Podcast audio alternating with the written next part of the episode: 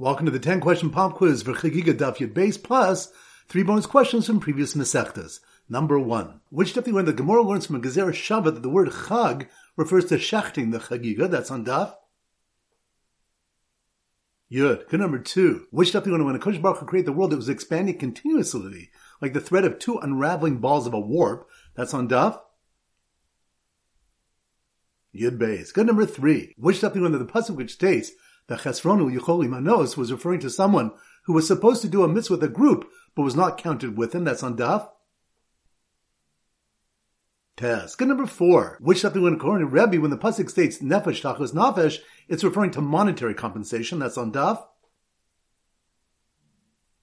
Yud Alef. Good number five. Which daf do we own according to Rebbe Yehuda?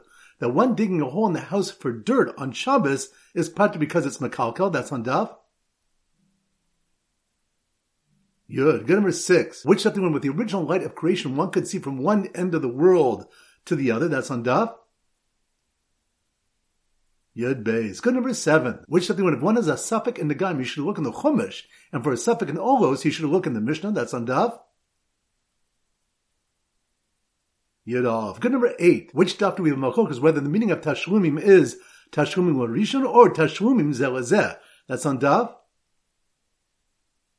Tes. Good number nine. Which stuff do we learn that ain't Dorshim B'Shlosh is because when one Talmud is speaking to the Rebbe, the other two might talk among each other and miss the point and come to permit that which is prohibited. That's on Daf.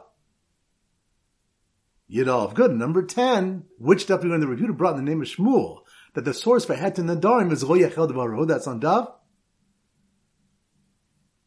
Yud. Good. Now the three bonus questions. Number one. Which stuff did Eliel point out a jailer the black shoes and two Badchanim as the ones who are destined for Olam Haba. That's on Daf. Chaf Beis is good. Number two. Which stuff when Rabbi Zera said that one of the reasons he was Zocha to a long life is that he never got angry in his home. That's on Daf.